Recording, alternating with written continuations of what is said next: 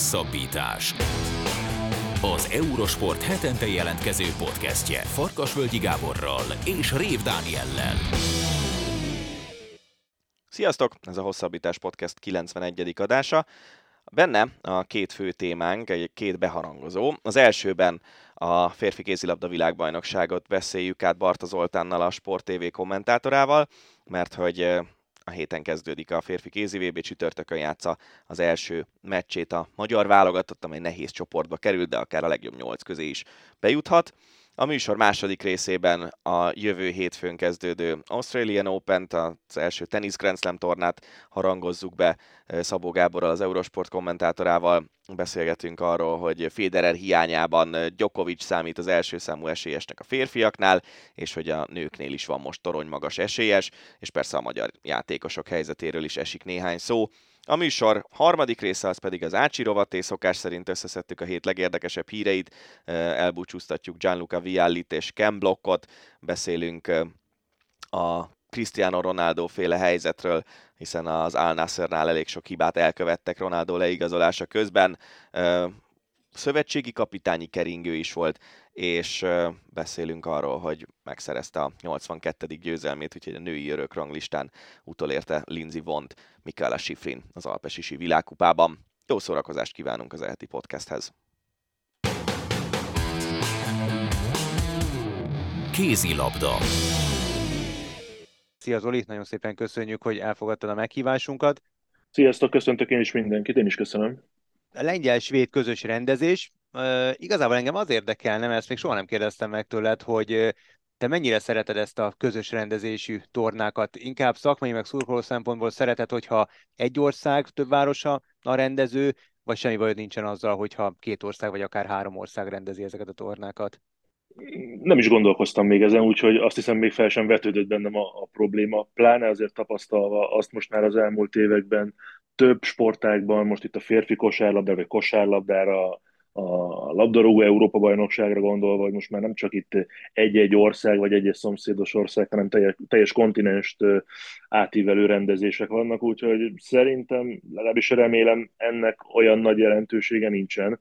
Most ha a játékosokra, a csapatokra gondolok, akkor akkor valószínűleg amúgy is előfordulna az, hogy oké, okay, tovább jutottunk, felpattanunk egy repülőre, és akkor országon belül megyünk máshova. Szerintem, szerintem sokszor egyébként azt sem fogják fel a, a játékosok egy ilyen versenyen, hogy melyik országban vannak, mert nem ezzel foglalkoznak. Viszont amiről a VB kapcsán mindenképpen beszélni kell, az a 32 csapatos rendezés, ami két éve debütált Egyiptomban azt hiszem, hogy a férfiaknál azért nagyobb siker lett ez a 32 csapat, mint a nőknél, mert a nőknél voltak egészen irreálisan 40 gólos különbségek az első ilyen világbajnokságon, de a férfiaknál a kicsit lesajnált csapatok is azt hiszem, hogy viszonylag jó teljesítményt nyújtottak két éve az egyiptomi VB-n. Szerinted jó ötlet volt a, a IHF részéről az, hogy bővítették a létszámot két évvel ezelőtt, vagy ez inkább a Mustafa erőközpontnak egy újabb érdekes húzása? Hát azt hiszem is, de, de profitálni azért ebből véleményem szerint hosszú távon lehet. Tehát, hogyha megnézzük azokat a területeket, és most én is hagyatkoznék egyelőre a férfi mezőnyre, az afrikai országok, több dél-amerikai ország, azért vannak nagyon egzotikus, ám annál meglepőbben jó kézilabdát képviselő nemzetek. Én továbbra is nagyon kíváncsi vagyok a Zöldfoki Köztársaságra, amelynek azért vannak jó játékosai, ezt tapasztalhattuk az európai klub kézilabdában is, de ott vannak a, a dél-amerikaiak, a, a közel-keletiek, tehát szerintem valóban a férfiaknál nagyobb relevanciája van. Az, hogy majd a női mezőnyben ennek a 32 csapatos VB-nek lesz olyan foganatja, hogy, hogy majd elterjed a kézilabda, és több olyan terület csatlakozik be magasabb színvonalon, amelyre számítanak Mustafáik, azt nem tudom. Nekem a férfiaknál egyelőre nem, nem, nem mutatkozott ezzel kapcsolatban problémám, szerintem nem is lesz. Na nézzük, hogy lesz-e a magyaroknak a csoportbeli ellenfelükkel problémák. Nézzük is ezt a csoportot. Izland, Portugália és Dél-Korea. Utóbbival kezdjük meg a szereplésünket majd a világbajnokságon. Ugye a D csoportba kaptunk besorolást. Mi, milyen célral, milyen célkitűzéssel utazik ki a válogatott erre a tornára, és mit gondolsz, teljesíthető-e ez a célkitűzés? Ugye Bánhidi Bence azt nyilatkozta, hogy jó lenne az olimpiai kvalifikációs helyek valamelyikét megszerezni, ez a másodiktól a hetedik helyig, bár feltételezem én, hogyha megnyernénk az EU, a világbajnokságot és automatikusan kvalifikálnánk az olimpiára, Bence akkor sem lenne nagyon szomorú. Ugye picit fordítottja most a dolog a két évvel ezelőtti VB-nek, mert itt van egy nehezebb csoport, és utána könnyebb ága középdöntőben. Ez, ez fordítva volt 2021-ben. Én inkább ezt, ezt preferálnám jobban, hogy, hogy nehezebb ellenfelek a csoportban, hogyha a papírforma Dél-Korea megvan az első fordulóban, bár az sem lesz egyszerű, kicsit lehet aklimatizálódni, meg lehet egy picit nyugodni, és utána a hátralévő két mérkőzésből legalább egyet megnyerne a magyar válogatott, ha csak egyet, szerintem akkor is elég jók lennének az esélyek arra, hogy be lehessen jutni a legjobb nyolc közé. Úgyhogy, úgyhogy szerintem teljesíthető, illetve amilyen hangokat én hallok a, a csapat házatájáról, meg így a, a hangulatot illetően azért, azért jóval jobb a helyzet, mint, mint volt a, a hazai rendezésű Európa-bajnokság előtt. Úgyhogy szerintem, szerintem ez, ez teljesíthető.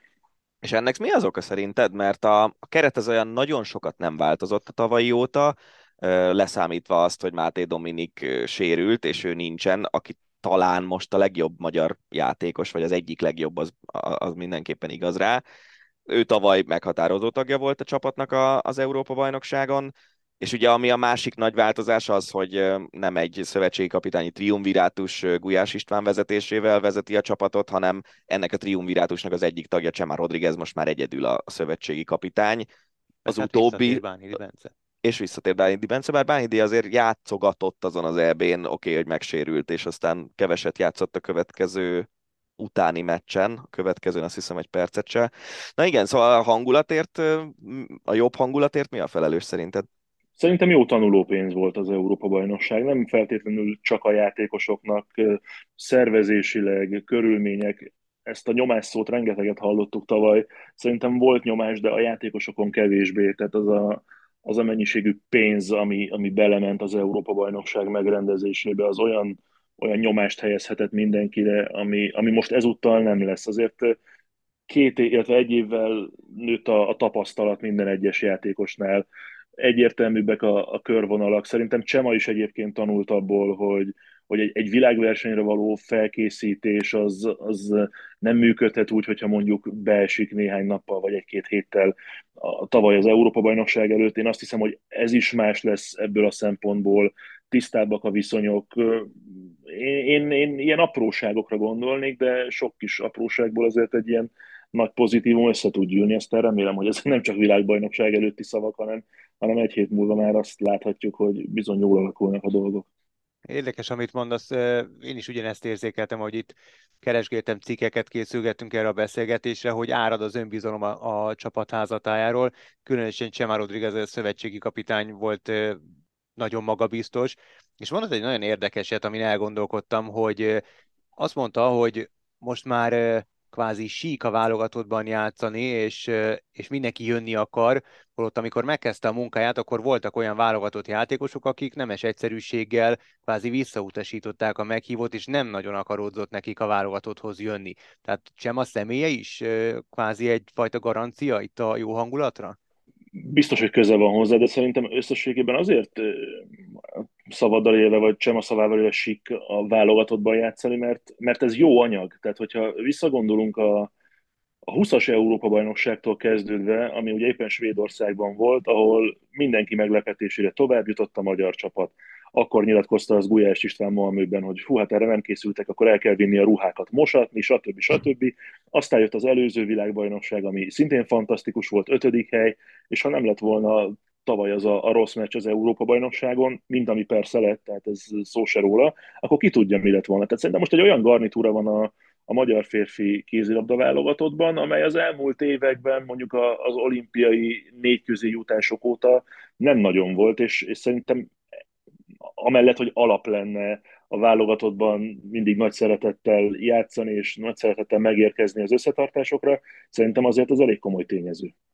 Azért szerintem ez a három évvel ezelőtti Európa-bajnokság, meg az a hullám, amire fölkerült ott a csapat, az, az nagyon sokaknak vonzóvá tette a válogatottságot, mert látták azt, hogy hú, kicsit lesajnálnak minket, meg én emlékszem azért ott jöttek olyan hírek, hogy nem tudom, koncertjegyek, lefoglalt nyaralások, és a többi, és a többi voltak már a játékosoknál a csoportkör utára, mondván úgy is kiesünk, és aztán ebből nyilván nem lett semmi, szerencsére. Szóval, hogy az a hullám, az, az kitartott egészen a tavalyi EB-ig. Beszéljünk egy kicsit pont az EB kapcsán erről a, erről a mostani csoportról, mert az izlandi meg a portugál válogatottal játszottunk egy éve is az Európa-bajnokságon, és az izlandiaknál ott nagyon kijött a, a játékstílusok közötti különbség, hogy a, a magyar védőfal az általában ugye klasszikus magyar iskola módjára nagy darab játékosokból áll, akik nagy területet tudnak levédekezni, viszont az ellenfélben mozgékony, egészen gyors kézilabdázók voltak, akik ezt szétszették. A hollandok is nagyjából ezzel győztek le minket, meg az izlandiak is. Erre a problémára talált szerinted megoldást Csema Rodriguez, hogy mit kezdünk Magnussonokkal, meg, meg Steinsekkel, akik körbe rohangálják a nagy darab játékosainkat? Szerintem a világ legtöbb edzőjének elég komoly probléma az, hogy mit kezdünk Magnussonokkal, meg Christiansonokkal, meg adott esetben Steinsekkel.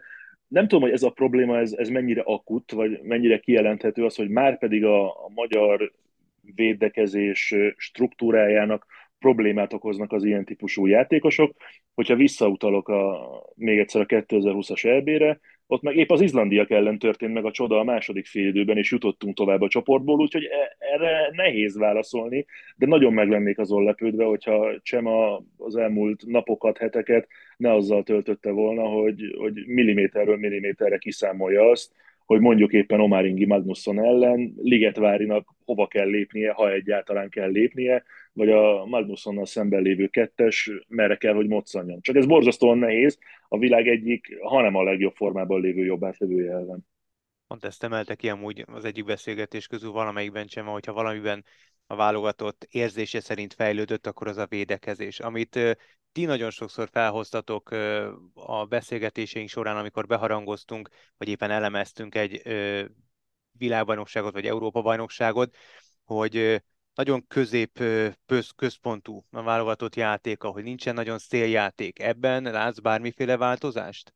Szerintem egyre inkább tűnik el egyébként a széljáték az elit kézilabdában. Tehát, hogyha ha a bajnokok ligáját is megnézzük, például ha, ha Veszprémet nézzük, ez csak egy példa, akkor úgy a szélsők három, maximum négy gólnál megállnak egy-egy fontosabb mérkőzésen. Tehát itt sokkal kevésbé jellemző, mint mondjuk a magyar bajnokságban. Labdát szerzünk, előre rohanunk, aztán lövünk 12 gólt, mert baromi jó szélsők vagyunk.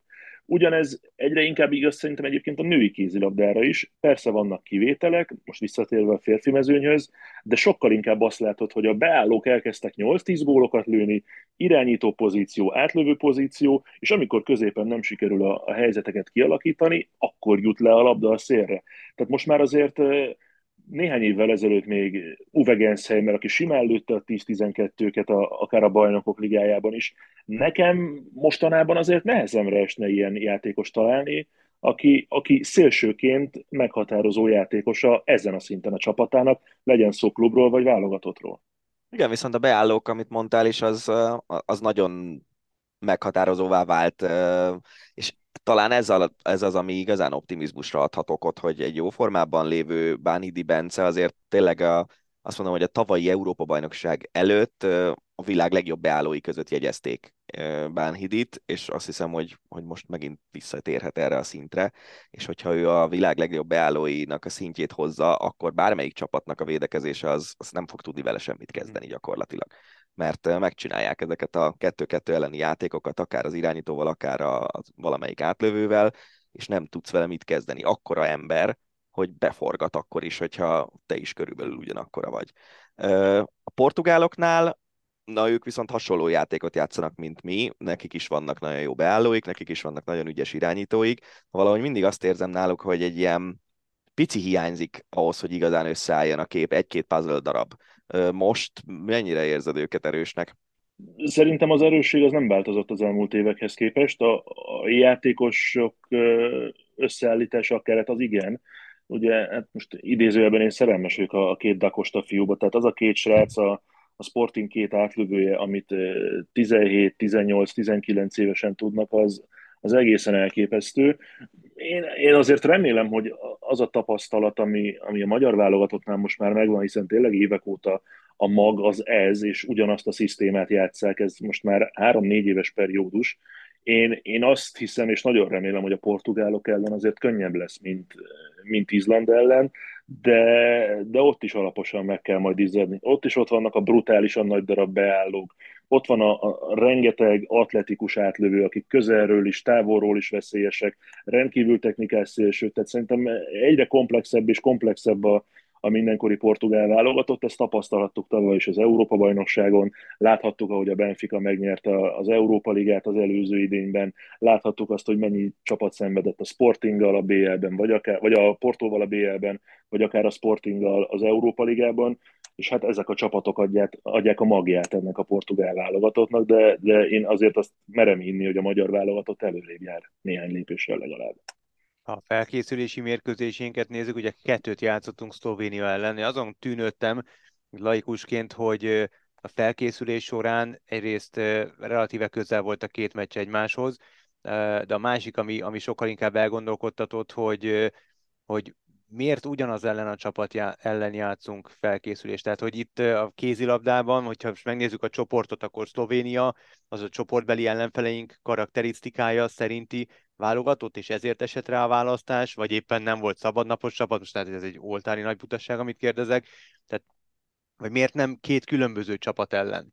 Szerintem a lényeg annyi volt, hogy legyen egy jó ellenfél. A szlovén válogatott jó, közel van, egyet tudunk játszani, ott egyet tudunk játszani itt, és azért ezeken a, a felkészülési mérkőzéseken nincs hangsúly az ellenfélen. Tehát tök mindegy, hogy hogy melyik csapat az ellenfél leprofilozni, úgysem fognak egy szlovén válogatottal sem Izlandot, sem Portugáliát, sem pedig Dél-Koreát. Nem ez a lényeg, hanem azokat a játékokat, amiket az edzésen gyakorolnak. Egyébként ez, ezen a két meccsen szűkült is, tehát mind a két meccsen folyamatosan ugyanazt a két-három játékot gyakorolták, ugyanazt a védekezést. A, a, tehát itt ez volt a lényeg, hogy megy szituációban is mindez, mindez megtörténjen, ráadásul két külön csarnokban, két más körülmény, ez is egy pici alkalmazkodási idézőjelben kényszer lehet, Szerintem nagy jelentősége annak nem volt, hogy most éppen a szlovénokkal játszunk, vagy teszem azt a franciákkal, vagy a dánokkal.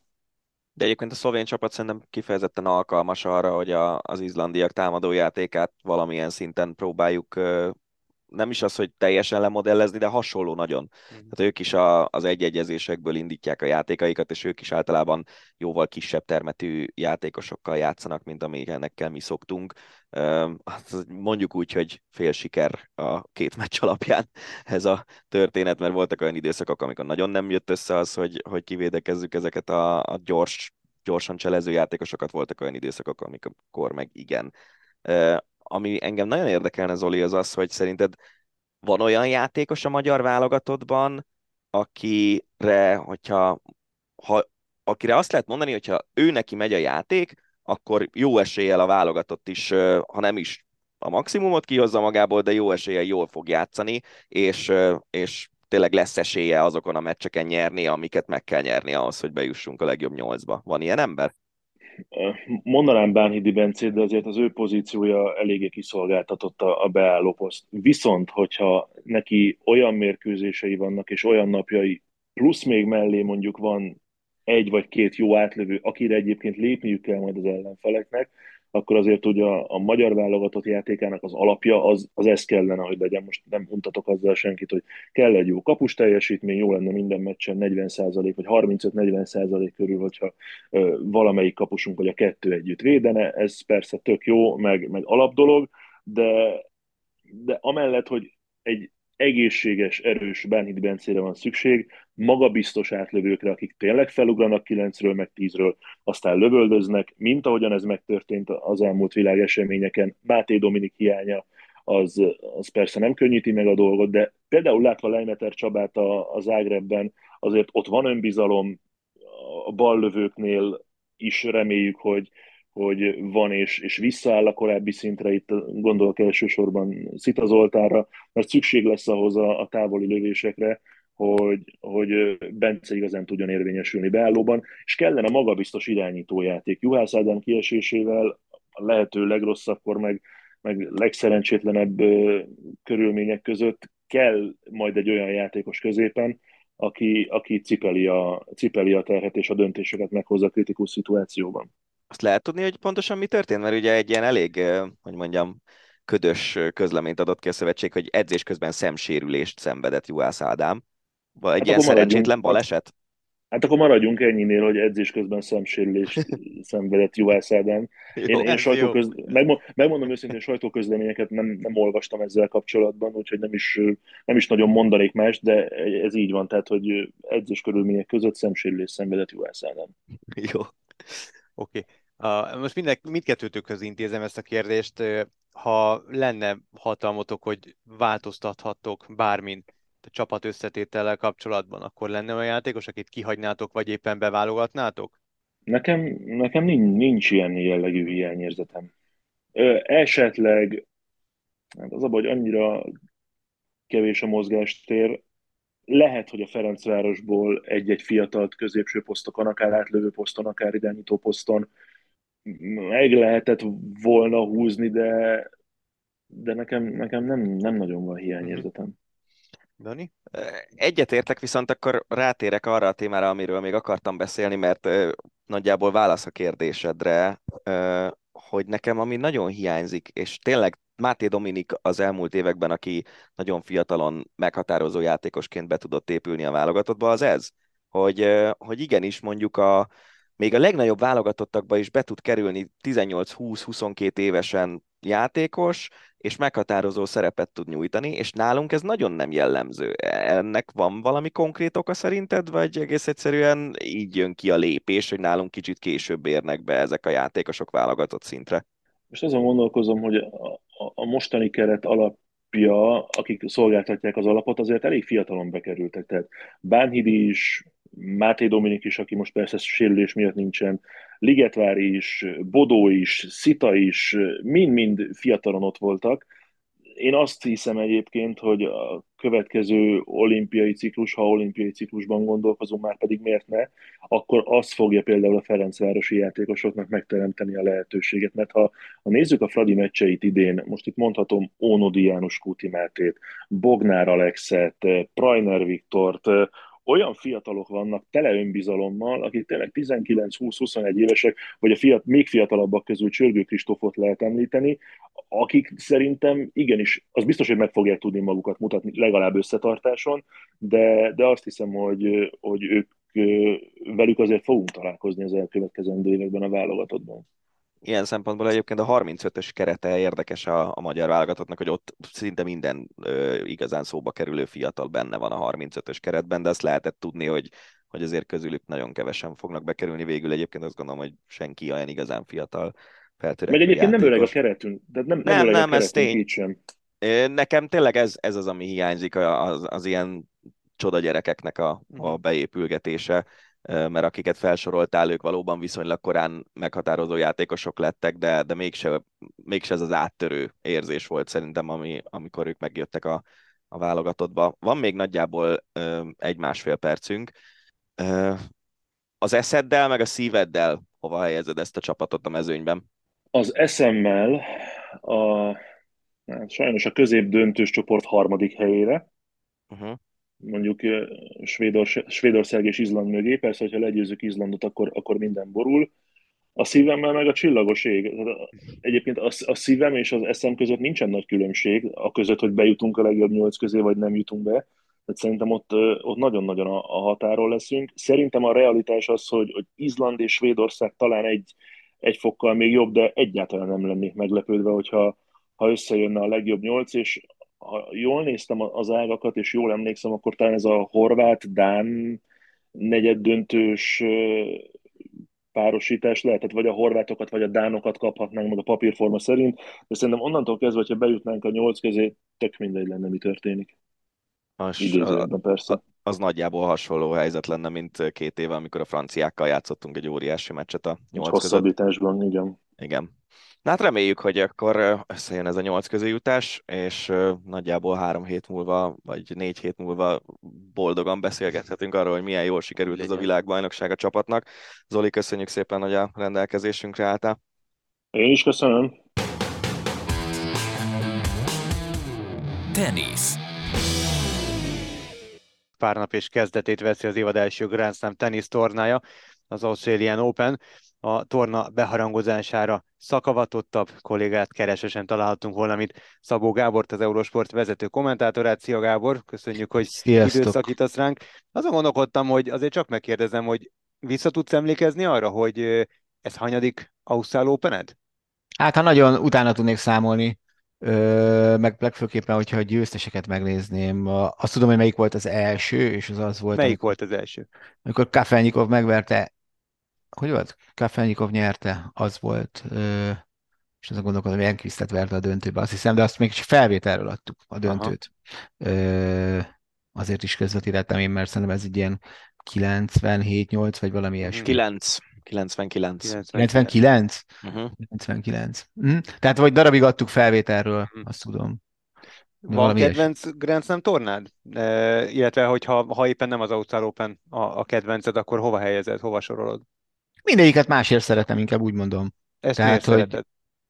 Ennek azért ezzel nagyon jó hangulata van szerintem így ez a télben a nyár, már mint nekünk a tél, hát ha egyszer még talán lehetek majd nyárban nyáron is, tehát hogy el, elutazni oda, mert még soha nem voltam Melbourne-be, de, de tényleg azért szerintem, és, és mindenki ezt nagyon sokakkal beszéltem, akik úgy élik meg, hogy ugye elkezdődik az év, akár egyetemista vagy, akár ugye éjszaka mennek meccsek, hogyha nem tudsz aludni, föl tudsz kelni, esetleg men- nézni egy kis teniszt.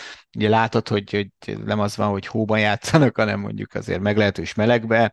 Tehát olyan, olyan nagyon-nagyon vonzó tud lenni szerintem ilyen szempontból, és, és egy tényleg mindig nagyon jó hangulatban rendezik, sok nézővel, sok jó pálya. Itt volt először ugye, hogy két fedett pálya volt már, nem kellett. Az US Open előtt mennyi ideig éjszakáztunk, hogyha esett egy kicsit az eső, csak vártuk azt, hogy elálljon, meg hasonlók itt erről ilyen nagyon szó sem volt soha. Szóval ugye jó hangulatú. Úgy is hívják ugye, hogy Happy Slam Uh-huh. a játékosok is egymás között. A, ami, bár tudom, hogy nem engem kérdeztél, de ami miatt nekem ez mindig különlegesen izgalmas, meg különlegesen jó hangulatú torna az az, hogy Ausztráliában ugye rengeteg helyről vannak bevándorlók, és éppen ezért szerintem alig van olyan játékos, akinek ne lennének szurkolói a nézőtéren, és, és emiatt tehát emlékszem arra, amikor Bagdatis Az- jól az nagy szerepelt, az, az ugye nagyon, de, de még a svédek is pedig, ugye azért a svédektől nem az őrült nagy szurkolás, de amikor Thomas Johanssonnak volt egy döntője, ugye, jól emlékszem? Nyert erre? is, nyert, Nyert is. Manet is. Safint verte, ez 2002, azt hiszem. akkor, akkor döntős volt, ha nyert. szóval abban az évben például határozottan emlékszem, hogy a svédek csináltak óriási hangulatot Thomas Johansson miatt, szóval mindig, mindig nagyon jó hangulat van az Ausztrál Grand Slam tornán. Nagyon. Rengeteg mindenben más lesz ez, a, ez az idei uh, Ausztrál Open. Uh, az első, ami szerintem kiemelkedik, hogy most már hivatalosan sincsen Roger Federer a mezőny, mert ugye tavaly még akár lehetett is volna, hogyha a sérülések engedték volna, de ugye ő visszavonult, tehát a három nagyból, vagy négy nagyból egy most már tényleg hivatalosan sincsen, tehát csökkent ez a létszám. Ugye Rafael Nadal a férfi címvédő, aki tavaly valami egészen döbbenetes döntőt játszott, és hát azt, azt, azt számtalanszor ismételtük, meg, meg, meg idéztük, bekerült annyi hosszabbítás ö, részbe az a, Hát a a legutóbbiban is beszéltünk róla az van, az évértékelőben is beszéltünk róla.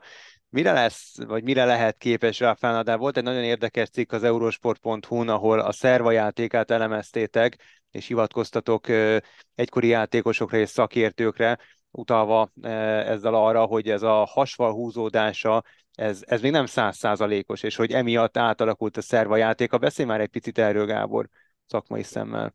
Ö, ugye hát az a, itt az a probléma, hogy nem szervál úgy, nem szervál olyan erősen, és a többi, de igazából egyébként csak úgy mosolygok itt közben magamban, hogy mondtad, hogy ugye, hogy Rafael Nadal nem százszázalékos. Horváth Mariannal beszéltem reggel telefonon, és akkor így dumáltunk ö, ilyen várakozásokról, meg hogy Fányi Grand lehet nyerni, valahogy szóba került, és, és ő mondta, hogy hát ő most már érzi, ő nagyon nagy Nadal fan, mondta, hogy most már érzi Nadalon, hogy, hogy, hogy nem százszázalékos, és hogy nem, és én kérdeztem, hogy mikor volt? Tehát, hogy, hogy én nekem pont az az érzésem Rafael Nadaltól, hogy, hogy, hogy, hogy, hát, hogy ő mindig az volt, hogy mindig ott voltak a sérülések, és valahogy mindig visszamászott, és, és akkor e, ha, ha elindult sérülten, ak- akkor jó, persze olyanok is voltak, akkor amikor azért föladta, meg hasonlók, meg amikor nem volt igazán esélye, de, de, de tényleg az, hogy minden ilyen nehézségen valahogy ö, felül tud kerekedni, és ez, ez így volt egyébként ö, itt is, tavaly is, mert most egy megkér, ha azt hasonlítjuk össze, most tök függetlenül attól, hogy igen, a szervái most valószínűleg nem olyan nagyon jók. De hát tavaly az, egy évvel ezelőtt azt latolgattuk, hogy hát, hát vissza fog vonulni, hát hogy, hogy, és ő is ezt latolgatta, hogy vissza fog vonulni, meg ilyesmi. És aztán idejött, és akkor valahogy megnyerte. Most szerintem ha egyfelől nézzük, persze azzal, hogy ott van Djokovic, aki ráadásul nagyon jó formában játszik, és ő nagyon harap, borzasztó nehéz dolga lesz, meg ilyesmi, de, de nem tudom azt mondani, hogy kevesebb esélye lenne, mint amit egy évvel ezelőtt voltam, amikor, amikor senki nem foglalkozott Nadállal, hiszen tényleg akkor már nem játszott megint nem tudom hány hónapja, mindenki azt hitte, hogy jó, hát ennek így ennyi volt. Beszéltünk, vagy mondtad egész pontosan az imént azt, hogy Djokovic ott van. Tavaly ugye azért ez egy elég emlékezetes sztori volt, hogy meghívták az ausztrálok, már ott volt Ausztráliában, aztán nem engedték be leginkább a, az ausztrál nép felháborodása miatt az ottani politikusok döntöttek így. Most idénre e, visszavonták a, a vízum megvonását, úgyhogy ott lehet Ausztráliában, sőt, már nyert is egy tornát e, a múlt héten. E, Djokovic az első számú esélyes a férfiaknál? Abszolút. Abszolút. Hát az utolsó négy tornáját megnyerte, nála ugye iszonyatosan érzed is ugye a motivációt, tehát az, hogy, hogy igen, én Novák Djokovic vagyok, én akarok az a teniszező lenni, aki a legtöbb, legtöbb Grand Slam-mel vonul vissza.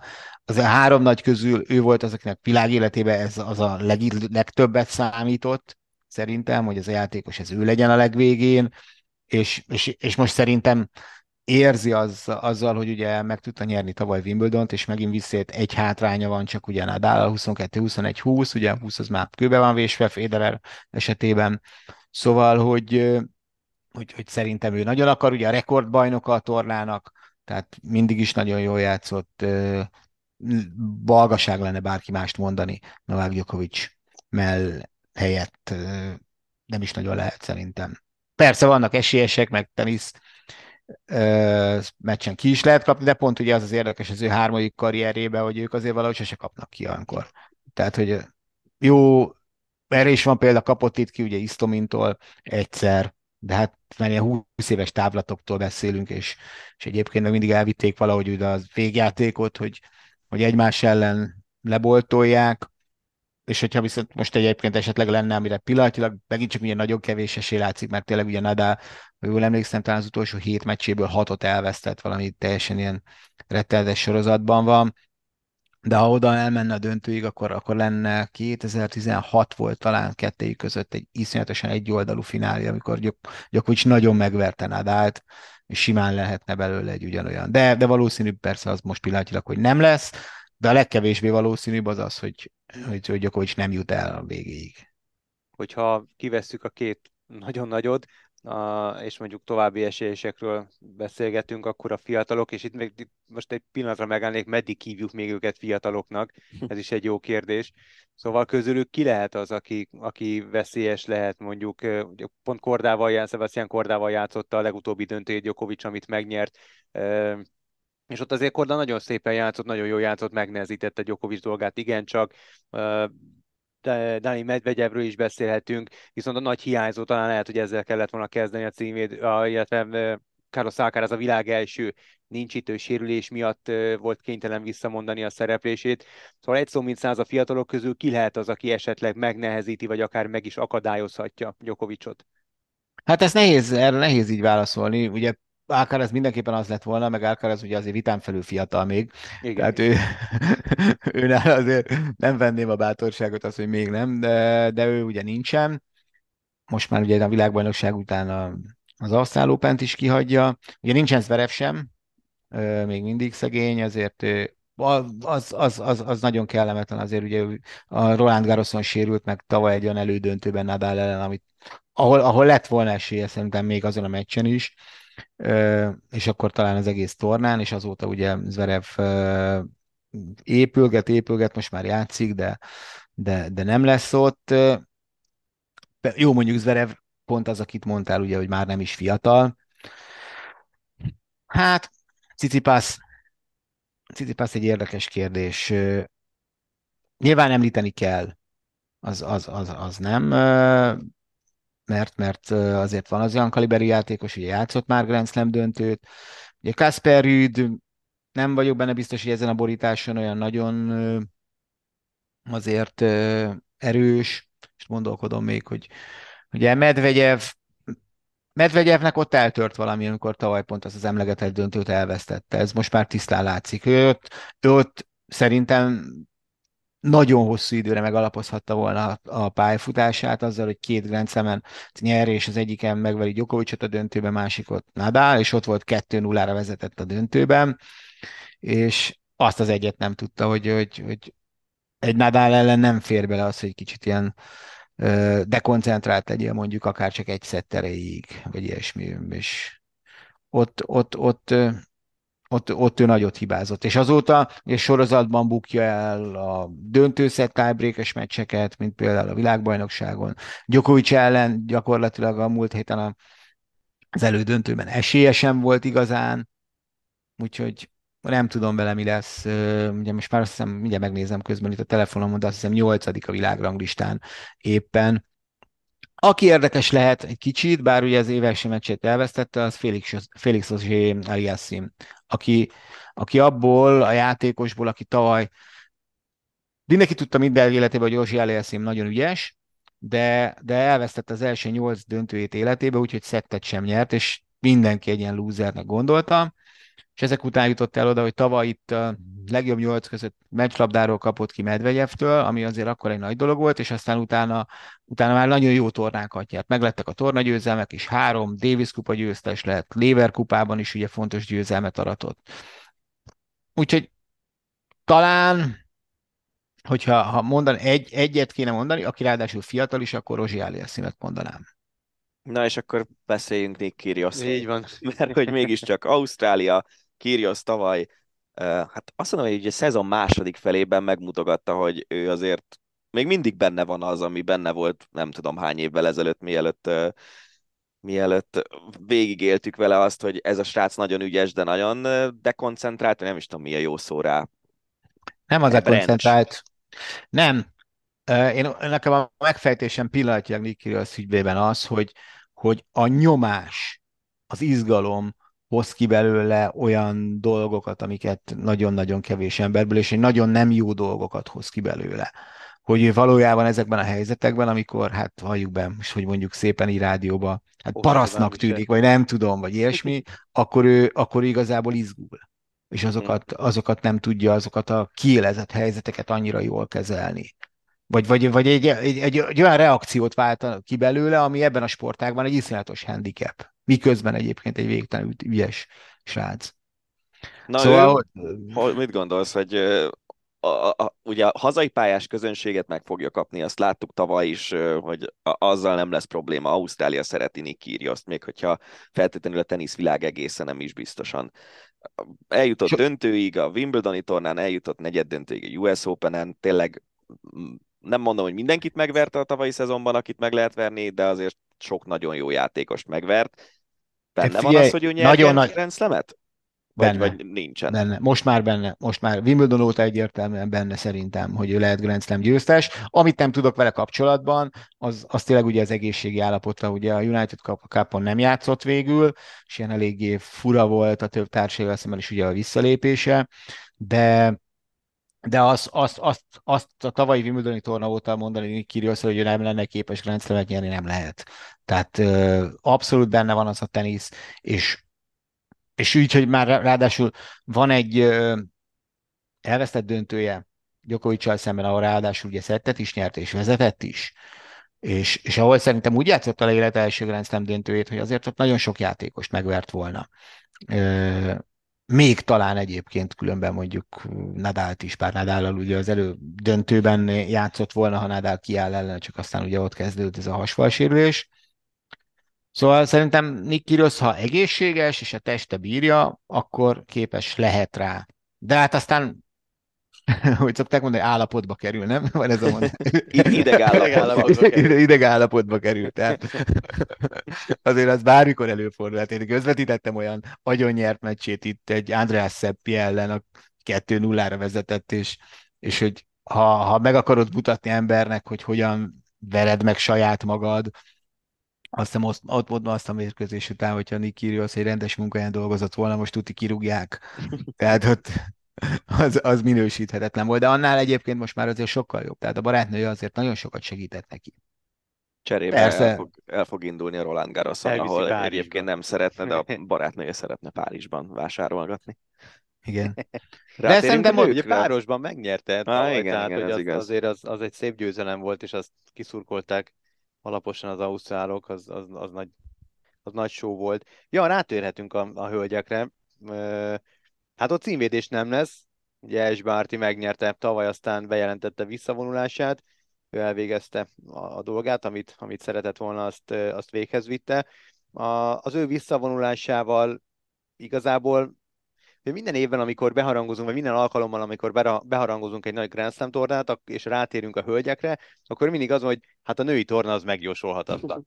Hát az A- most nem így van. Na, na, Hát végre. azért, Akkor ez az állítás, ez most megdől. hát ez most nem, hát igaz, Sviantek ugye azért, hát azért az nagyon brutális, hogy most pont akartam nektek pontokat mondani, de nem fogok tudni, mert amit ahonnan akartam. Tehát valahogy úgy néz ki a világranglista a női teniszben, hogy az első és a második között akkora a pontbeli különbség, mint a második és az 1300 között. Tehát ugye nagyon durván fogalmazza, de hogyha most megnézitek ott közben, tehát valójában valahogy majd, hogy nem dupla annyi pontja van Igas Janteknek, mint a másodiknak.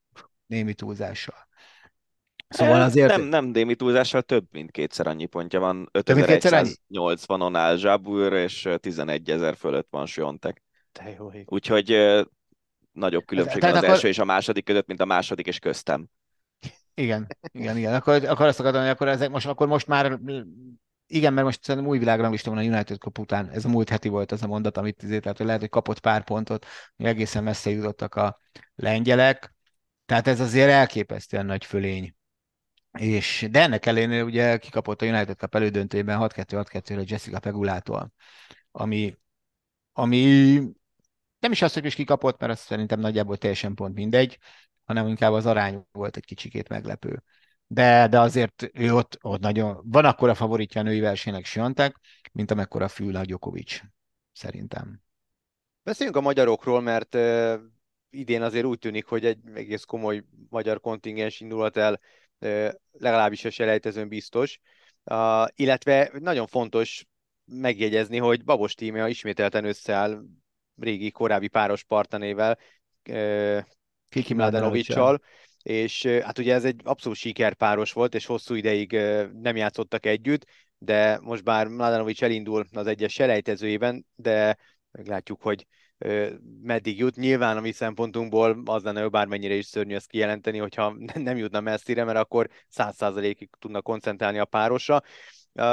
Mit lehet tudni Babosék párosáról, az összeállást követően hogy játszottak, milyen formában vannak, illetve ha egy ilyen korábbi nagy sikereket elérő páros ismételten összeáll, akkor az igazából szinte rögtön adja magát a, a, a válasz a kérdésre, hogy, hogy simán esélyeseként kell őket kezelni? Vagy azért ez nem ennyire egyszerű?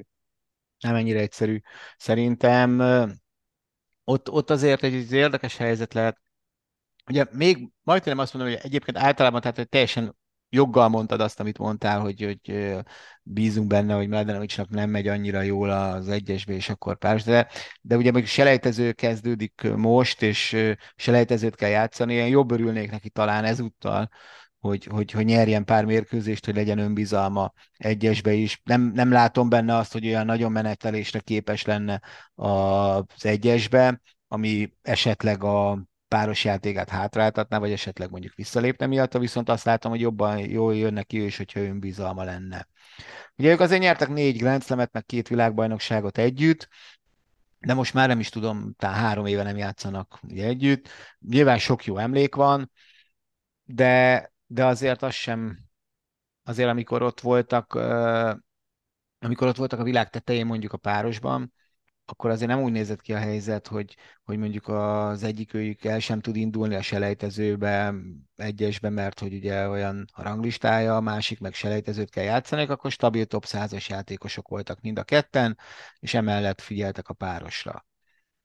Nehéz megmondani, mert nagyon régen láttam Timit, meg szerintem bárki nagyon régen látta Timit. Játszottak ugye egy tornát, annyira nem ment nekik rosszul, biztos, hogy azért sok minden elő fog jönni, de, de azért azóta már egyrészt mondjuk azt is el kell mondani, hogy tényleg, hogy a női páros az bitan kiszámíthatatlan. És, és simán benne van a pakliba az, hogy eljussanak esetleg a legjobb négyig is, vagy, vagy tényleg ott legyenek a végjátékban, de benne van az is szerintem, hogy, hogy esetleg az első fordulóban kapnak egy minőségi párost, és kikapnak tőlük.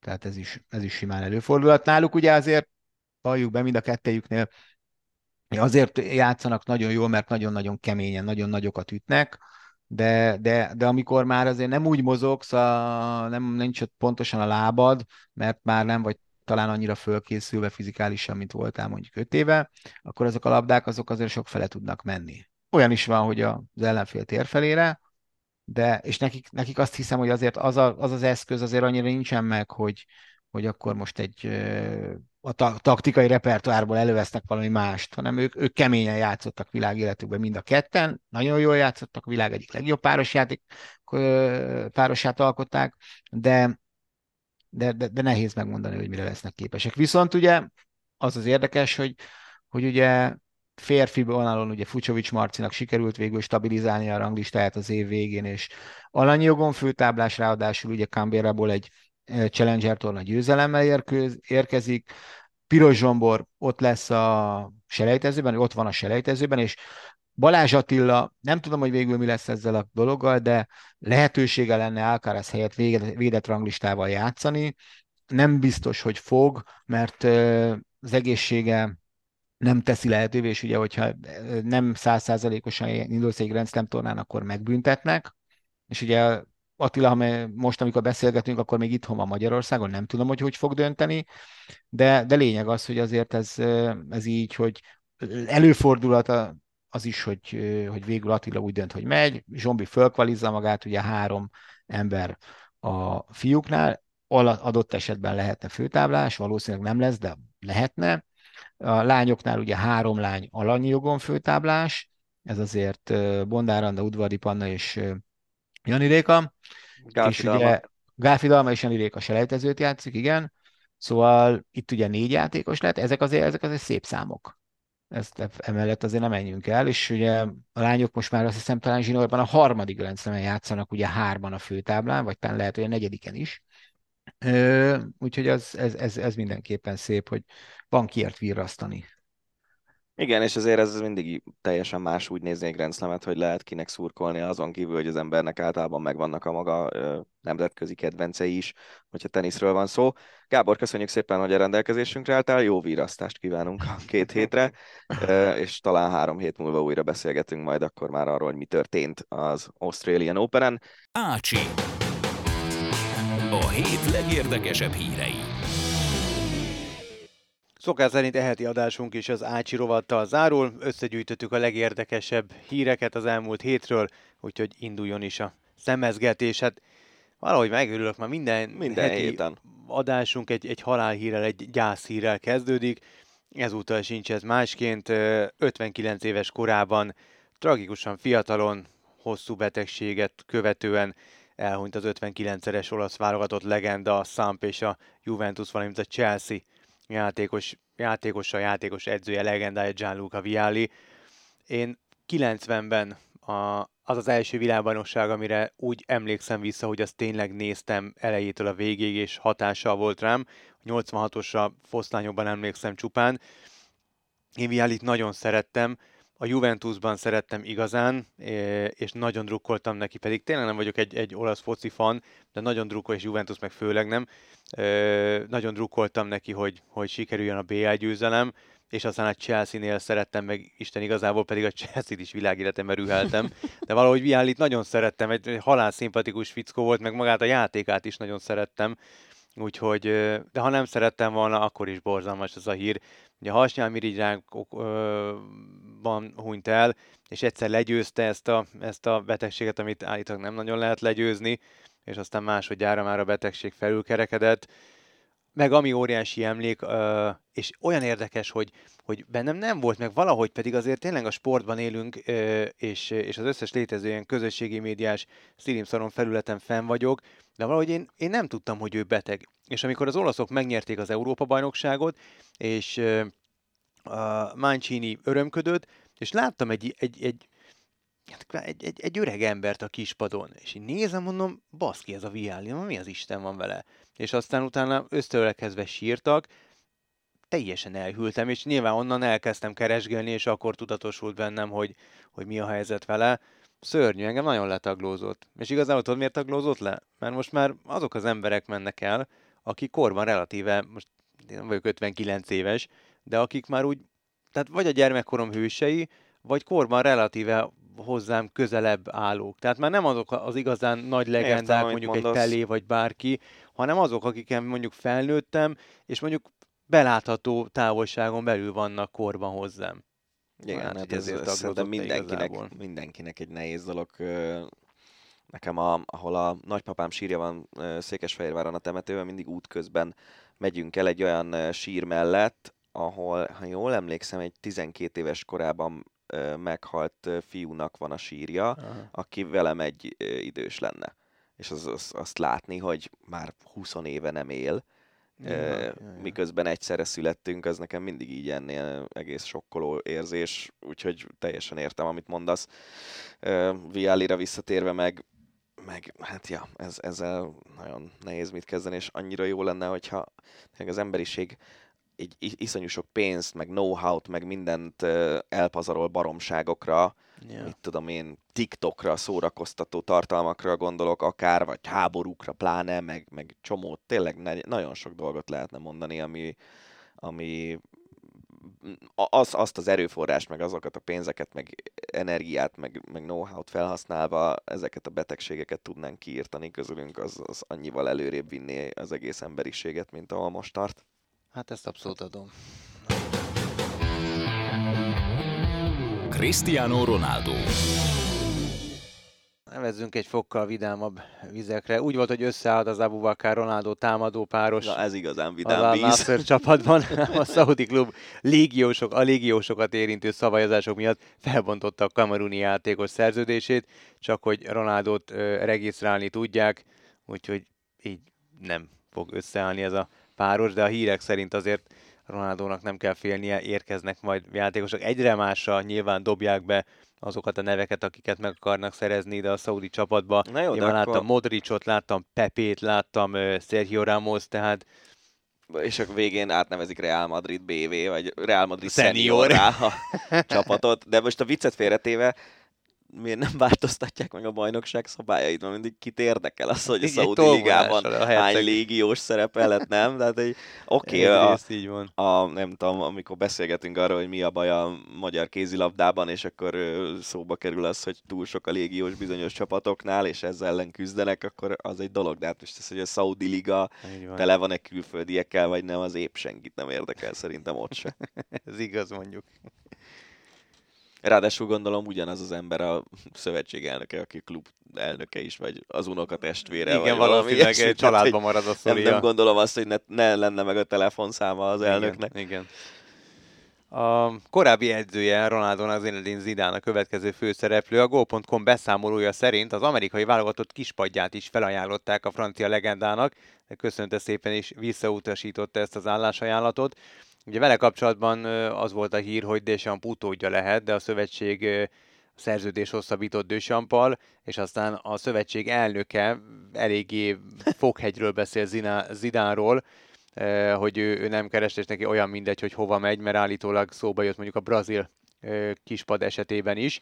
Azt hiszem, Eh, hogy szó szerint a, az hangzott el, hogy ő leszarja, hogy mi lesz Zidánnal. Igen, és erre kicsit erős. A, igen, a, a Twitteren írta, hogy Zidane egyenlő Franciaországa, úgyhogy kapjál már részbe, apám, hogy kivel és hogyan beszélsz. Úgyhogy, de ha már amerikai válogatott, uh, Giovanni Reina sztori megvan? Um, hogy mondjam, címszavakban Hát ez megvan. nagyon brutál. Ugye ő az a játékos, aki annak ellenére, hogy ö, egy nagyon jó játékosnak számít, ö, fiatal, jó formában volt, ö, csak epizód szerepet kapott Greg Berhalter csapatában a világbajnokságon. Erre fogta magát anyuka és apuka, és elkezdtek furkálódni. Ők tudták, hogy van Verhalternek egy, egy ö, a múltjában egy sötét folt, ami nyilván elítélendő, mert hogy fizikálisan bántalmazta a feleségét, Családi... családi, megrúgta. családon belüli erőszak így van, történt ott, és megrugdalta a, a, a feleségét, amit ő állítólag soha nem tartott titokban, csak nyilván nem verte nagy dobra, tehát ezzel nem foglalkoztam, mert hogy amúgy ez 91-ben történt, és 25 éve házasok, és Giovanni Reina anyukája, állítólag már a VB alatt apuka, aki több mint százszoros amerikai Igen, válogatott, folyamatosan presszionálta a szövetséget, hogy ő nyilvánosságra fog hozni különböző sötét dolgokat, ügyeket, eltitkolt dolgokat Berhalterrel kapcsolatban. Aztán nem hozta, de aztán anyuka gondolt egy merészet, és nyilvánosságra hozta ezt a sztorit. Csak egyet nem értek. Egyrészt ez görény dolog. Nyilván elítélem azt is, hogyha valaki megveri a feleségét, vagy férjét, vagy bárkiét. Berhalter ezt felvállalta, nyilván akár mekkora hiba, nem tudom, tehát ez azt mondom, hogy mindenkinél előfordulhat. Nem, nálam például nem fordulhat elő, és szerintem nálatok sem Én, fordulhat én még elő. egyszer se rugdostam meg a van, feleségem. én sem. Uh, úgyhogy tehát ez, ez számomra szintén egy elfoga, elfogadhatatlan megjegyzés. A lényeg az, hogy Berhardt nyilván kihagyott egy, egy több oldalas ö, ö, ö, nyilatkozatot, amelyben vállalja a felelősséget. Egyet nem értek. Mi az anyámat képzel Reina anyuka, hogy ezzel mit ér el? Tehát Giovanni Reina szerintem többet egy kapitánytól sem fog meghívót kapni, de ha fog, akkor az öltöző az valószínűleg kiveti magából, vagy legalábbis megvetik, tehát hogy, hogy mennyire kell ostobának lenned szülőként. Tehát én elhiszem, hogy fáj, hogy nem válogat, vagy hogy beválogatták a, a, a gyerekedet, de Keveset epizód szerepet játszott. kapott egy világbajnokságon. Ad egy 20 éves, tehát előtte a világ. A következőn valószínűleg nem epizód szerepet fog kapni. Mit értél most el ezzel? Hát szerintem ugye itt a fő probléma az, hogy, hogy tényleg amúgy van egy olyan ügy, ahol nem, nem tudjuk azt, mert itt szerintem nagyon nagy különbség van két dolog között. Az egyik dolog az az, hogyha egyszer előfordul valakivel, hogy bánt valakit, megbánja, megbeszélik, megbocsátják, mit tudom én. A legfontosabb nyilván az, hogy, hogy azóta is boldog házasságban élnek. A másik opció az meg ugye az, hogy, hogy rendszeres abúzusról van szó, rendszeres fizikai bántalmazásról, aminek egy eleméről tudnak a, a Reina család tagjai, vagy Reina szülők, és mondjuk jót tesznek Berhalter feleségével azzal, hogy ezt nyilvánosságra hozzák, mert, mert hogy akkor kiléphet ebből a, ebből a rossz kapcsolatból. De én szerintem itt az előbbi változat van, amire azt tudom mondani, hogyha Berhalternek a felesége úgy döntött, hogy, hogy ő megbocsát, tovább tud lépni ezen a történeten, akkor nem gondolom jó ötletnek az, hogy bá- bárki igazából kívülről fölhozza ezt a sztorit, főleg nem abból az okból, amiből fölhozták. A másik felvetésed, azt szerintem Reina is, tehát az, hogy a szülők mit csinálnak, meg az, hogy, hogy Reina mit gondol erről, az megint csak két külön dolog. És simán el tudom képzelni azt, hogy Reina akár még megpróbálta lebeszélni a szüleit arról, hogy ne hozzátok nyilvánosságra, mert nem jó, nem tudom, lehet, hogy ő bújtotta föl őket, az is lehet, nem tudjuk a hátterét ennek a sztorinak.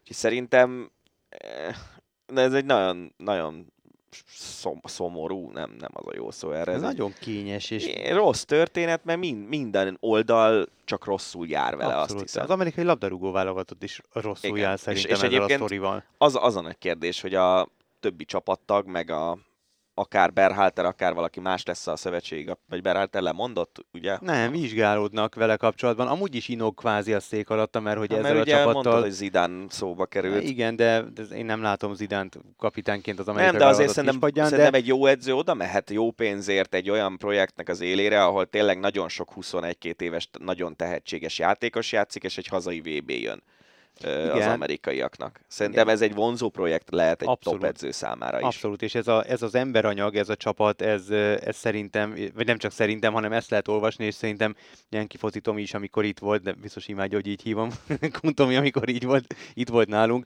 akkor mintha ő is mondta volna, hogy azért vannak, hát van egy szakmai limitje Berhalternek, és lehet, hogy emeli a csapat mellé egy taktikailag felkészültebb Mhm. edzőt kellene ültetni. Na, meglátjuk, hogy mi történik. Hát De az biztos, hogy nem lennék büszke a szüleimre Giovanni Reina helyében ebben a sztoriban. Hát ebben a sztoriban én sem. Ebben én sem. Aki viszont büszke lehet a szülőjére, az édesanyjára, te nagyon szépen feldobtad a labdát, az Jude Bellingham, édes, Jude Bellingham, akinek az édesanyja kisegítette őt, ugyanis a Dortmund Marbellába utazott edzőtáborba, Bellingham pedig okosan otthon hagyta az útlevelét, és anyuka beugrott az autóba és vitte a repülőtérre. Van erről videó is, meg lehet találni a különböző videó megosztókon. Nagyon kis vicces történet. Ja, csak hány évesnek kell lenni ahhoz, hogy az ember ne a, a anyukájától várja ezeket a segítséget. Hát, Jó, egyébként... Kíváncsi lennék, hogy mit kapott a játékos társat, mert szerintem halára az. Biztos vagyok benne, de azt meg hozzá kell tenni, hogy lehet, hogy hány éves Bellingham, ő is ilyen 19-20, nem? Valami ilyesmi, lehet, hogy ennyi idősen ne, nekem is a szüleim hozták volna utána az útlevelet, néhány kellemetlen mondat kíséretében. Na ja.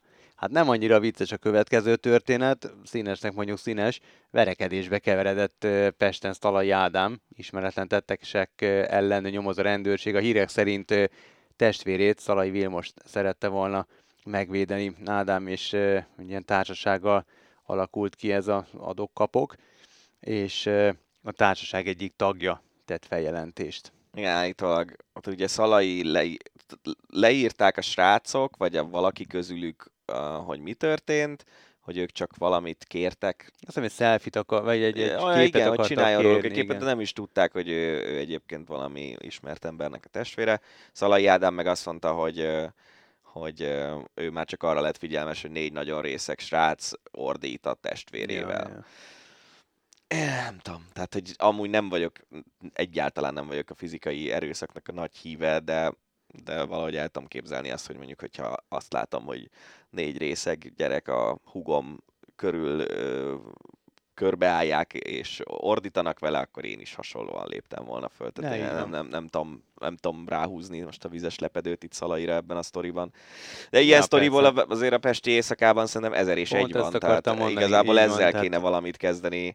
És egyébként pont most olvastam egy cikket a 444-en erről, hogy Budapest ilyen alternatívnak mondható szórakozóhelyek vezetői ültek össze azzal, hogy mit kezdjenek az, ilyen, az olyan jellegű szexuális erőszakkal, vagy közeledésekkel, amik, amik még nem a konkrét fizikai erőszak, csak az ilyen dolgok, hogy mondjuk meghívod a nőt egy italra, és akkor utána közelednél hozzá, de ő ezt nem szeretné, és te meg kicsit erősködsz. Mm-hmm és, és ez a, ezek az ilyen szürke zónás dolgok, hogy ezzel mit lehet kezdeni, az biztos, hogy a budapesti éjszakában azért számtalan olyan dolog történik, ami, ami józanul minimum problémásnak nevezhető, és, és részegen is ö, szürke zónásnak.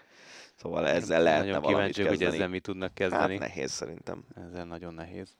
A Miami második csapatából a Brentford második csapatába igazolt kölcsönbe David Beckham fia Romeo, a... Remélem mostantól minden ilyen jellegű átigazolási hírt be fogsz írni az Ácsiba, hogy valaki a, az MLS tarcsiból az a Premier League tarcsiba azért, igazol. Nyilván a Beckham név miatt érdekes, vagy tűnik érdekesnek, és ezt is amúgy a, a Yankee foci a Facebook csoportból vagy oldalról tudtam meg, és nem, nem fizet Kuntomi egy fillért se nekünk, hogy promotáljuk, az amúgy nagyon igényes, és ki kéne által nagyon e... szeretett oldalát. Ki kéne tenni egy ilyen bannert, hogy a Yankee foci szponzora a Hosszabbítás Podcast.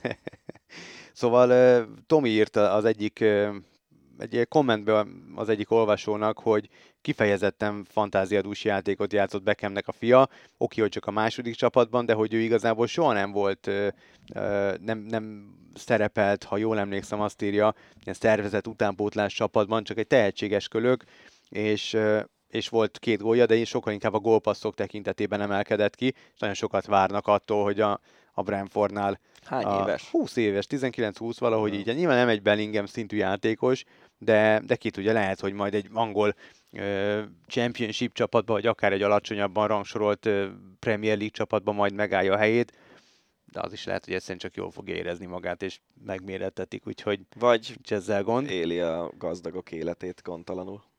Hát szerintem enélkül is élni azt, úgyhogy ja, igazából... Ja, ja.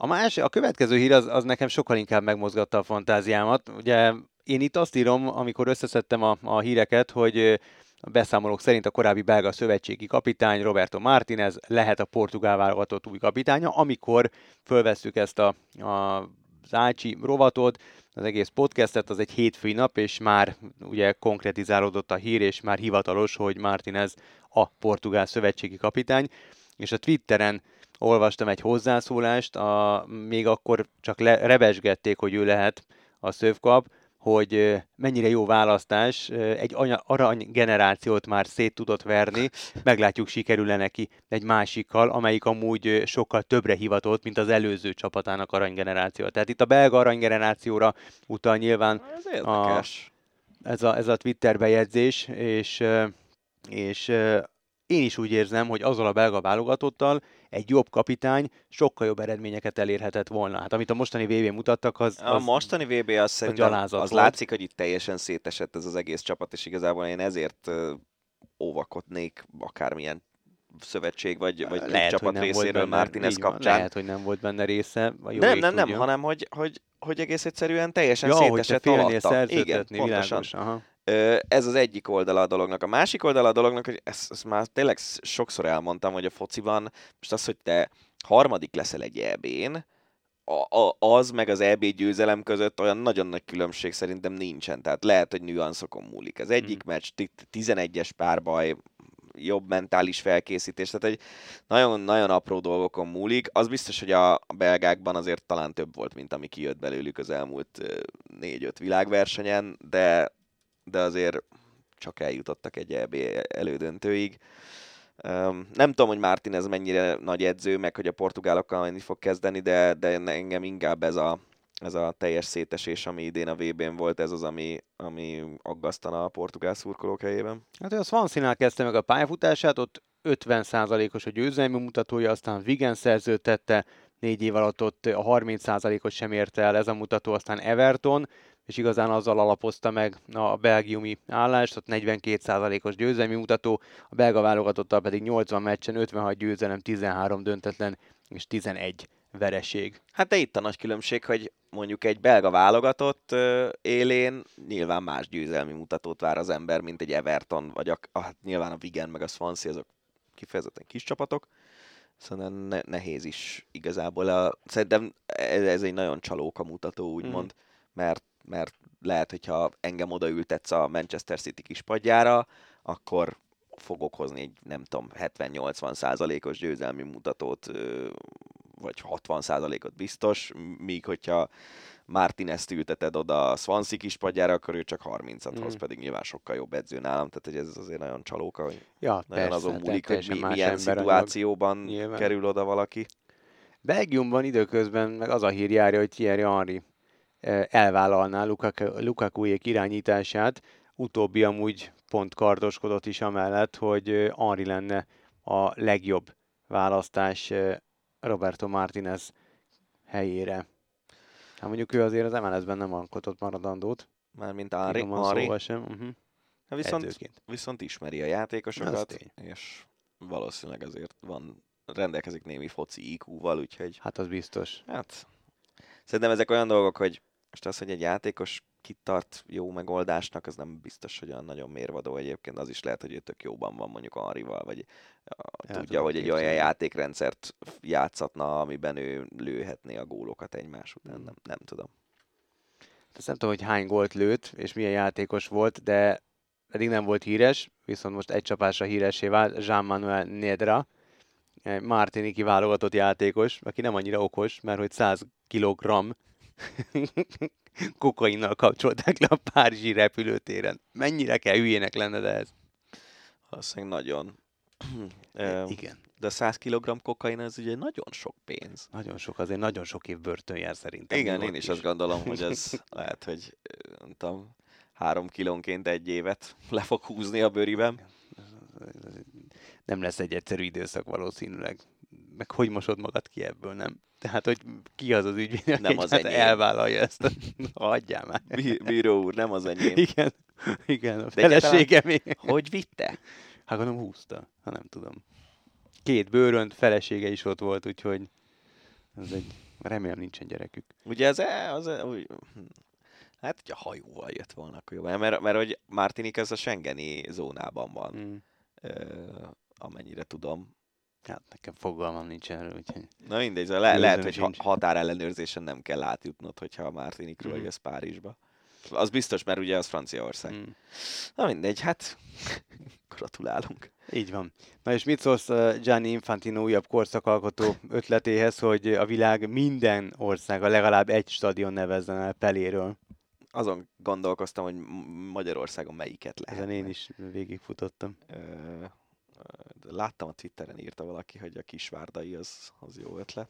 Nem tudom, de Miért pont a kisvárdai? mert hogy annak lehetne valami jó neve. Egyáltalán azon gondolkoztam el, hogy ugye Magyarországon a stadionoknak egy jelentős része az aranycsapat játékosokról, meg Mm. tényleg foci focista legendákról van elnevezve. Most nyilván nem fogsz egy, egy Puskás arénát, meg egy Hidegkuti stadion, meg Bozsik, meg nem tudom, ilyen nevekről elnevezett Debrecenben szerintem nincsen.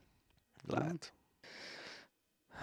Nem, az a nagy erdei stadion. Az volt régen. fu- Miért most mi? Szerintem most már más, nem? Vagy, Nem vagy... tudom. Tudod, mibe futottam? Mert majd beszélünk úgyis a Steelersről, hogy már nem Heinz Fieldnek hívják a Steelers stadionját, mert a Heinz már nem teszi bele a pénzt, hanem Aha. valami... De nagy erdei stadion, Na, bocsánat. hát mondom. Igen.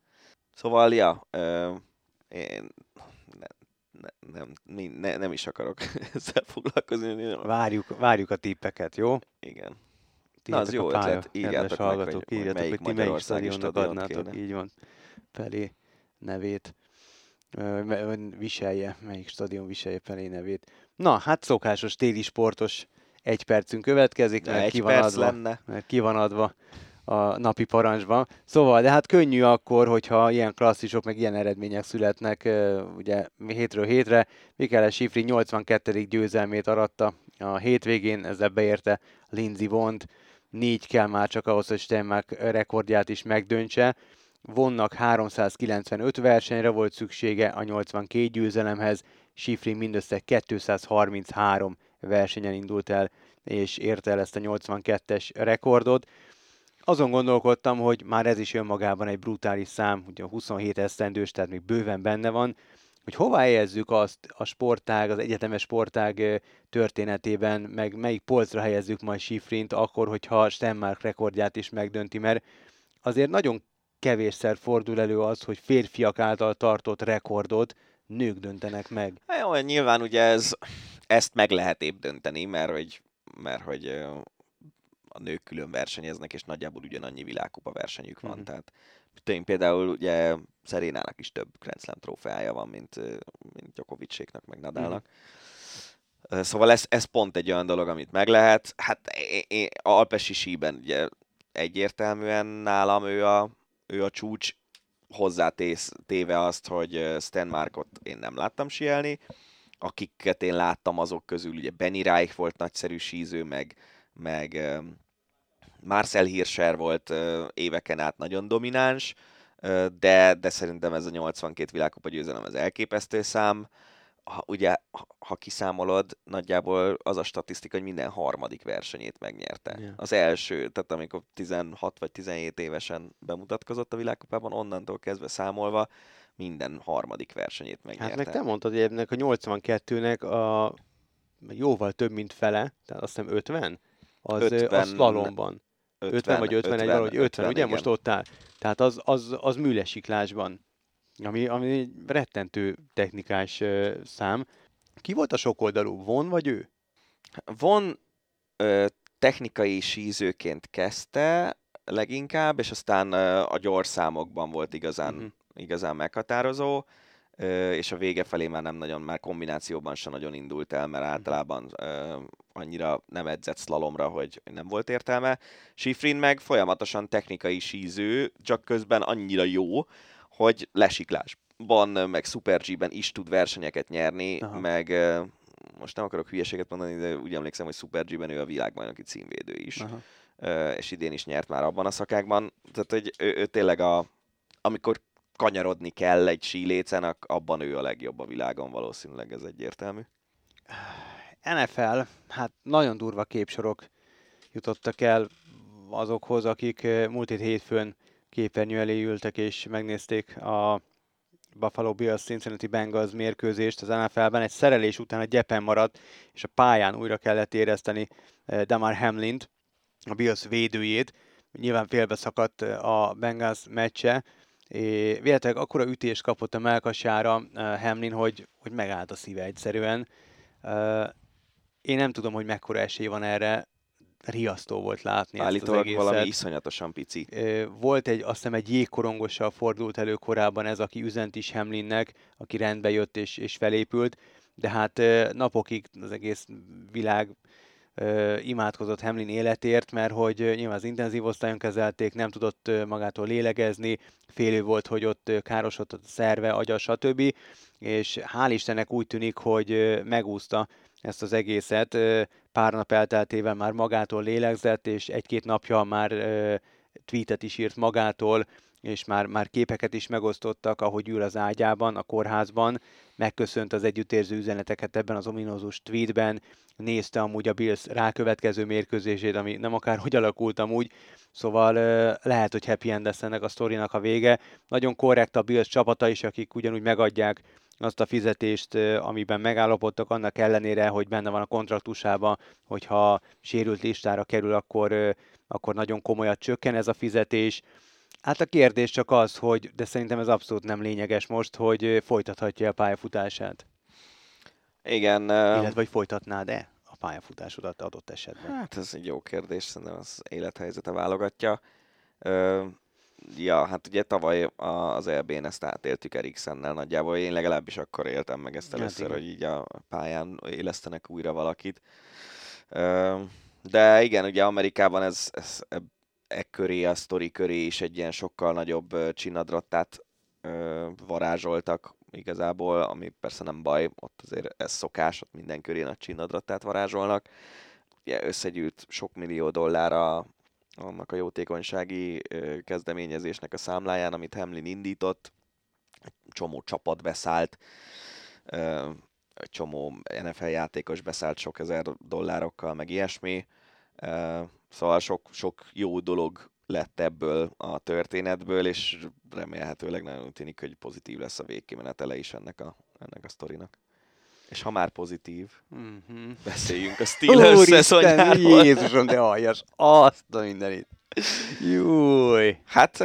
Mesteri felvezetés. 16 szezon Mike Tomlin irányításával, és a Steelers 50%-osnál rosszabb mérleggel még sosem zárt. Most egyébként közel volt ez, mert 2-6-tal kezdte a szezont a Steelers, de 7-2-es utolsó 9 meccsel sikerült 9-8-ra módosítani, és majdnem még a rájátszásba is bejutott a csapat, és tök érdekes, hogy a Budai Zolival a szezon elején elmentünk sörözni, és akkor beszélgettünk kicsit NFL-ről, és mondtam neki, hogy, hogy tök érdekes a Steelersnél, hogy a, valahogy ez a csapat, ez akkor is ö, értelmes, tehát nem egy pofozógép, amikor egyébként ránézel a keretre, és azt mondod, hogy jó, hát ez a csapat ez nem jut rájátszásba, meg nem, nem hmm. lesz jó mérlege.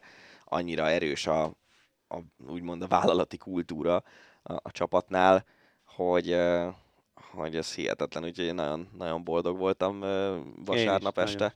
Nagyon. Igen, különösen nagyon. nagy örömet okozott, hogy a remek Cleveland Browns ellen sikerült Hát szokásos, majd jövőre. Igen, addig még pár... Ezt kéne egy kiírni a stadionra, majd jövőre. Addig még pár masször feljelenti a 250 millió dolláros bébit, és akkor biztos jövőre összejön.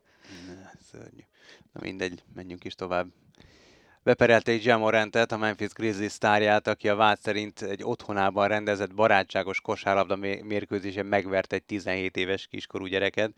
Állítólag tehát nyilván két olvasata van ennek a sztorinak, a hírek szerint. A sértett az azt állítja, hogy igazából ő véletlenül csak belekapott Morent arcába.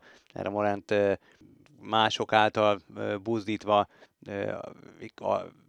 alaposan elagyabugyálta a gyereket. A Zsámorant pedig nyilvánvalóan azt mondja, hogy ő ez csak önvédelem volt, és ezért vert el az amúgy 17 éves gyereket a, valószínűleg én feltételezem, hogy peren kívül meg fognak egyezni, a 17 éves kölök megkapja az x millió dollárját, Jamorant pedig megúszta majd a bírósági tárgyalást. Kérdezném, hogy ismersz olyat a környezetedben, akinek van Jamorant meze? Van ilyen? Mm-hmm. nagyon szemét vagy. Föl fog venni ezek után a Jamorant ezt az illető? Ne, nem mondtam el amúgy egyelőre még. A, nem, nem, nem, nem jutottam el hozzá ezt, ezt a hírt, de most amúgy is FIFA 23 lázban élünk, úgyhogy most az NBA picit háttérbe szorult, annak ellenére, hogy kosarazik minden áldott nap az edzésen, de valamiért most ez a, ez a foci ez abszolút átvette az irányítást.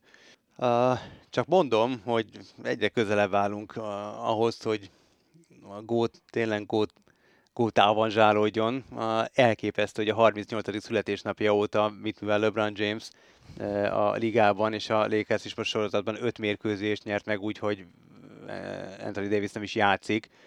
Uh, brutális számokat jegyez a LeBron James, úgyhogy azt megbeszéltük Danival, meglátjuk, hogy össze is tudjuk-e hozni, hogy ha ez megtörténik, és, és tényleg megdönti, ami igazából csak idő kérdése, főleg, hogyha ilyen mennyiségben termeli a pontokat, ha, akkor, akkor LeBron Jamesre muszáj leszünk rááldozni egy, egy adást, és akkor majd Ezer örömmel. behívni nem tudom hány embert, akik valahogy ellensúlyozzák majd a, a, a, az én James imádatomat.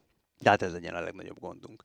De Arts elképesztő döntőt rendeztek a PDC világbajnokságban. A Michael van Gervent legyőző Michael Smith nyert, aki korábban bukott már el VB döntőt, és hát én nem szeretem ezt a szót, de ilyen loserként tekintettek rá. Az én szemben attól függetlenül, hogy elbukta azokat a döntőket, nyilván nem loser, mert azért odaig el kell jutni, de hogy nem sikerült sohasem ezt az utolsó lépcsőfokot megtennie Michael Smithnek. Hát itt a döntőben volt egy olyan leg, ami hát gyanítom minden idők legének számít. Mindketten kilenc nyilasra dobtak rá. A holland az utolsó nyilát rontott el, Smith egyiket sem, tehát így a VB cím mellett a döntőbeli kilenc nyilasának is örülhetett, meg annak a tetemes összegnek, amit megnyert a világbajnoki trófeával együtt. Nagyon komoly döntő volt. Én nem vagyok egy ilyen, ilyen darts fanatikus, tehát én nem nagyon nézek dartsot, hogyha valami nagy név van és év van időm, akkor lehet, hogy odaülök, a VB döntő elé odaültem, és nem bántam meg. Nagyon jól játszottak, és egyébként meg tényleg ez, a, a, amit így gondolkozol, hogy hogy mit én azt mondjuk a VB döntőre, hogy ennél jobb meccs nem létezik, és a dartsban tényleg annál jobb leg, hogy mind a ketten kilenc nyilasra dobnak, az első kihagyja, a második bedobja, ennél jobbat nem lehet egész egyszerűen nem, összehozni. Nem, abszolút nem, tök igazán. És megcsinálták a, megcsinálták a VB döntőben ráadásul, az nagyon kemény volt. Nagyon komoly. És igazából számomra az a komoly, és ez azért hülye mutatja, hogy, hogy Michael Smith egyrészt nem loser kettő, meg hogy azért fejben nagyon rendben van, hogy, hogy nem vitte el az adrenalin, mert ott pont a kommentátorok, Fülöp mondták, hogy hogy nagyon sokszor előfordult az, hogy valaki 9 nyilast, tehát van egy ilyen átok, uh-huh. hogy a 9 mhm. nyilast dobsz a döntőben, akkor nem, nem jön össze a VB cím. Nyilván van pro és kontra, a Michael Smithnél ez most nem jelentett akadályt. Hát egy nagyon komoly hír a következő, ezt így a szörfözgettem az Instagramon, és elém került. Blake Wheeler, a Winnipeg Jets jégkorong játékosa, roncsolódott herével játszotta végig a Predators elleni meccsét, miután a PAK hát nyilván lehető legrosszabb helyen talált el, még december 15-én rendezték ezt a mérkőzést. Hát ez kellemetlen, ha az hát embert hát, eltalálják ott egy, egy hoki koronggal, még ugye focilabdával is elég szörnyű. Én nem is értem, hogy hogy tudsz egyáltalán, nem, nem hogy ho- hokizni, hokizni sem tudsz. Tehát effektíven hogy tudsz jégkorongozni, mozogni hogy tudsz, létezni hogy tudsz. Fú, elképesztő, ja. le a kalappal, minden tiszteletem. És akkor még egy gyászhír, de nem, nem fogjuk szomorú hírrel befejezni az ácsit. Motorszám balesetben elhunyt Ken Block, rally versenyző, aki számomra nem mint rally versenyző volt igazából ismert és elismert, bár voltak nagyon komoly eredményei, hanem a Gimkana videókkal kapcsolatban vált ismerté. Ugye kezdte, ha jól emlékszem, Ford Fiesta-val, aztán Mustanggal, és egészen látványos videókat raktak össze. Ő volt a DC Társ alapítója. Én annyira emlékszem, hogy mindig volt kollégám, Magyar Bence hozta a legfrissebb videókat, és mutogatta meg nekem, ugye ő ralizott korábban, navigátor is volt, meg, meg versenyzett is, tehát kormány mögött is ült, és, és mindig ő mutogatta, és, és kommentálta, hogy ez most éppen miért durva, vagy miért nem durva, vagy mi, mi abban a nehézség. Hihetetlen látványos volt, és elképesztő nyilván milyen eléréseket produkált. Igen, és ugye akkoriban, ez, ez már majdnem 20 éves, vagy inkább igen, 15 éves igen. dolog, hogy akkoriban még nem volt olyan a YouTube, mint most. Ja, ez mi, jó, hogy kiemeled pontosan, minden, tehát ezek a minden, közösségi médiás oldalak abszolút nem ott tartottak. Igen, ahol igen, hát sőt, alig voltak még, de, de tényleg a, az, hogy, hogy mit néztél az interneten, az nem olyan volt, mint most, hogy Ja. ja. te ülsz a villamoson egy fél órát, és akkor közben videókat nézegetsz, mert olyan mobilneted van, amivel Ja, tudsz, ja, hanem hogy igen. az egy program volt, hogy akkor megnézzük a Camblock videókat. Ja. És az az ember, amit tudott az autóval, hogy tényleg ilyen pörög, nem tudom, 360-as pörgés után milliméterrel meg tudta ott fogni az autót, ahol gázt kellett adni, hogy beálljon arra a helyre, ahova be akart menni. Tehát annyira látványosak voltak az ő videói, hogy Hát az operatőri munka is az, ott az is zseniális volt. volt. Nekem a kedvencem volt. a Fiestás, amikor egy ilyen hajódokban ö, nyomatja az autóval. Én ezt nem tudom hányszor megnéztem. Szenzációs. Szenzációs. És igazából azon gondolkodtam, hogy, hogy, tehát, hogy ő, ő Schumacher, vagy, vagy Colin McRae, de még biztos nyilván a hallgatók tudnának mondani meg annyit, hogy minden áldott versenyen, minden áldott nap tényleg így, így dacolnak a halállal, és akkor egy ilyen, hát most nem tudom, remélem senkit nem látok meg, de egy ilyen banális körülmények Aha. között halnak meg, hogy egy kibaszott motorszár rádesik. Ja. Érted? Vagy, vagy eleses ízés közös bevered a fejedet. Vagy lezuhansz a nyomorult helikoptereddel. Ja, és egyébként az tök durva, hogy Schumacher ugye most már nem tudom, tíz éve él így nagyjából. ja, igen, és, igen. eh, Most volt a születésnapja. Ja, és, és hogy Szörnyű. ö, ugye, mi- milyen élet, meg nem, tehát ezen, ezen szoktam néha gondolkodni, Mhm. hogy, hogy mi a jobb, hogyha túlélsz egy ilyet, vagy ha nem. Ö, Igen, hogy neked is mi a jobb, meg a családodnak igen, hát ugye az egész Igen. hatásai. Szörnyű, Ja. szörnyű. Á, nagyon sajnálom. Na, de ahogy ígértem, nem zárjuk mm, szomorú hírrel az Ácsit. Egy, nagyon vidám golfos hír. Van egy játékos, akit Scott Stallingsnak hívnak, a PGA Touron játszik, egy kipattintott fickó, aki nagyon jól is játszik, de nem számít a kifejezetten nagy nevű játékosok közé, viszont ott lehet majd az idei Masters-en, és karácsony környékén érkeznek a Masters meghívók, áprilisban rendezik a tornát, és hiába várt ezt a meghívót, ő tudta nagyon jó, hogy meg fogja kapni, de csak nem jött az a nyomorult meghívó, és úgy nem is értette, nem tudta hova tenni, hogy mi a túról történt, amikor is jött neki egy küldemény, mm, és egy bizonyos Scott Stallings-tól a, megérkezett a Masters meghívó, mert hogy az amerikai ö, postahivatal, de szerintem a Masters ö, ügyintézői, az Augusta National ügyintézői ö, egyszerűen összekeverték Scott Stallingsot, és egy másik Scott Stallingsnak címezték a levelet, vagy a postahivatal kézbesítette egy másik Scott Stallingsnak a levelet, aki szintén Georgiában lakik, és végül ez a fickó egy ö, pár soros levéllel egyetemben elküldte a meghívót, amire azt írta, hogy Hello Scott, engem is Scott Stallingsnak hívnak, én is golfozom, de szerintem egy picit te jobban, úgyhogy ez a meghívó neked szól. és az eredeti Scott Stallings pedig volt annyira korrekt, hogy meghívta Augusztában ezt az úriembert, úgyhogy életében először a Scott Stallings ott lesz a Masters-en, meg a másik is, az egyik látogatóként, a másik pedig játékosként. Na hát ez egy kellemes búcsú sztori volt így az Ácsi végére. Így van, de gyorsan le- lecsekkolom, hogy tényleg először van-e ott a golfozó Scott Stallings a Masters-en, és nyilván nem, rohadjon meg, 2012-ben és 14-ben is ott volt, 27 volt 12-ben, 14-ben nem jutott túl a Katon, tehát hosszú idő után újra eljut a Masters-e Scott Jó, hát Stallings. most ilyen apróságokat. Így van, de édes sztori volt. Na hát ennyi volt erre a hétre a hosszabbítás, illetve az Ácsi. Köszi szépen, hogy meghallgatjátok, küldhetitek nekünk a híreket, amelyeket érdekesnek találtok, illetve várjuk a javaslatot a Pelé stadionra itt Magyarországon. Jövő héten is jövünk, vigyázzatok magatokra, Révdanit és Farkasvölgyi Gábort hallottátok, sziasztok! Ez volt a Hosszabbítás, az Eurosport podcastje. A műsor témáiról bővebben is olvashattok honlapunkon az eurosport.hu.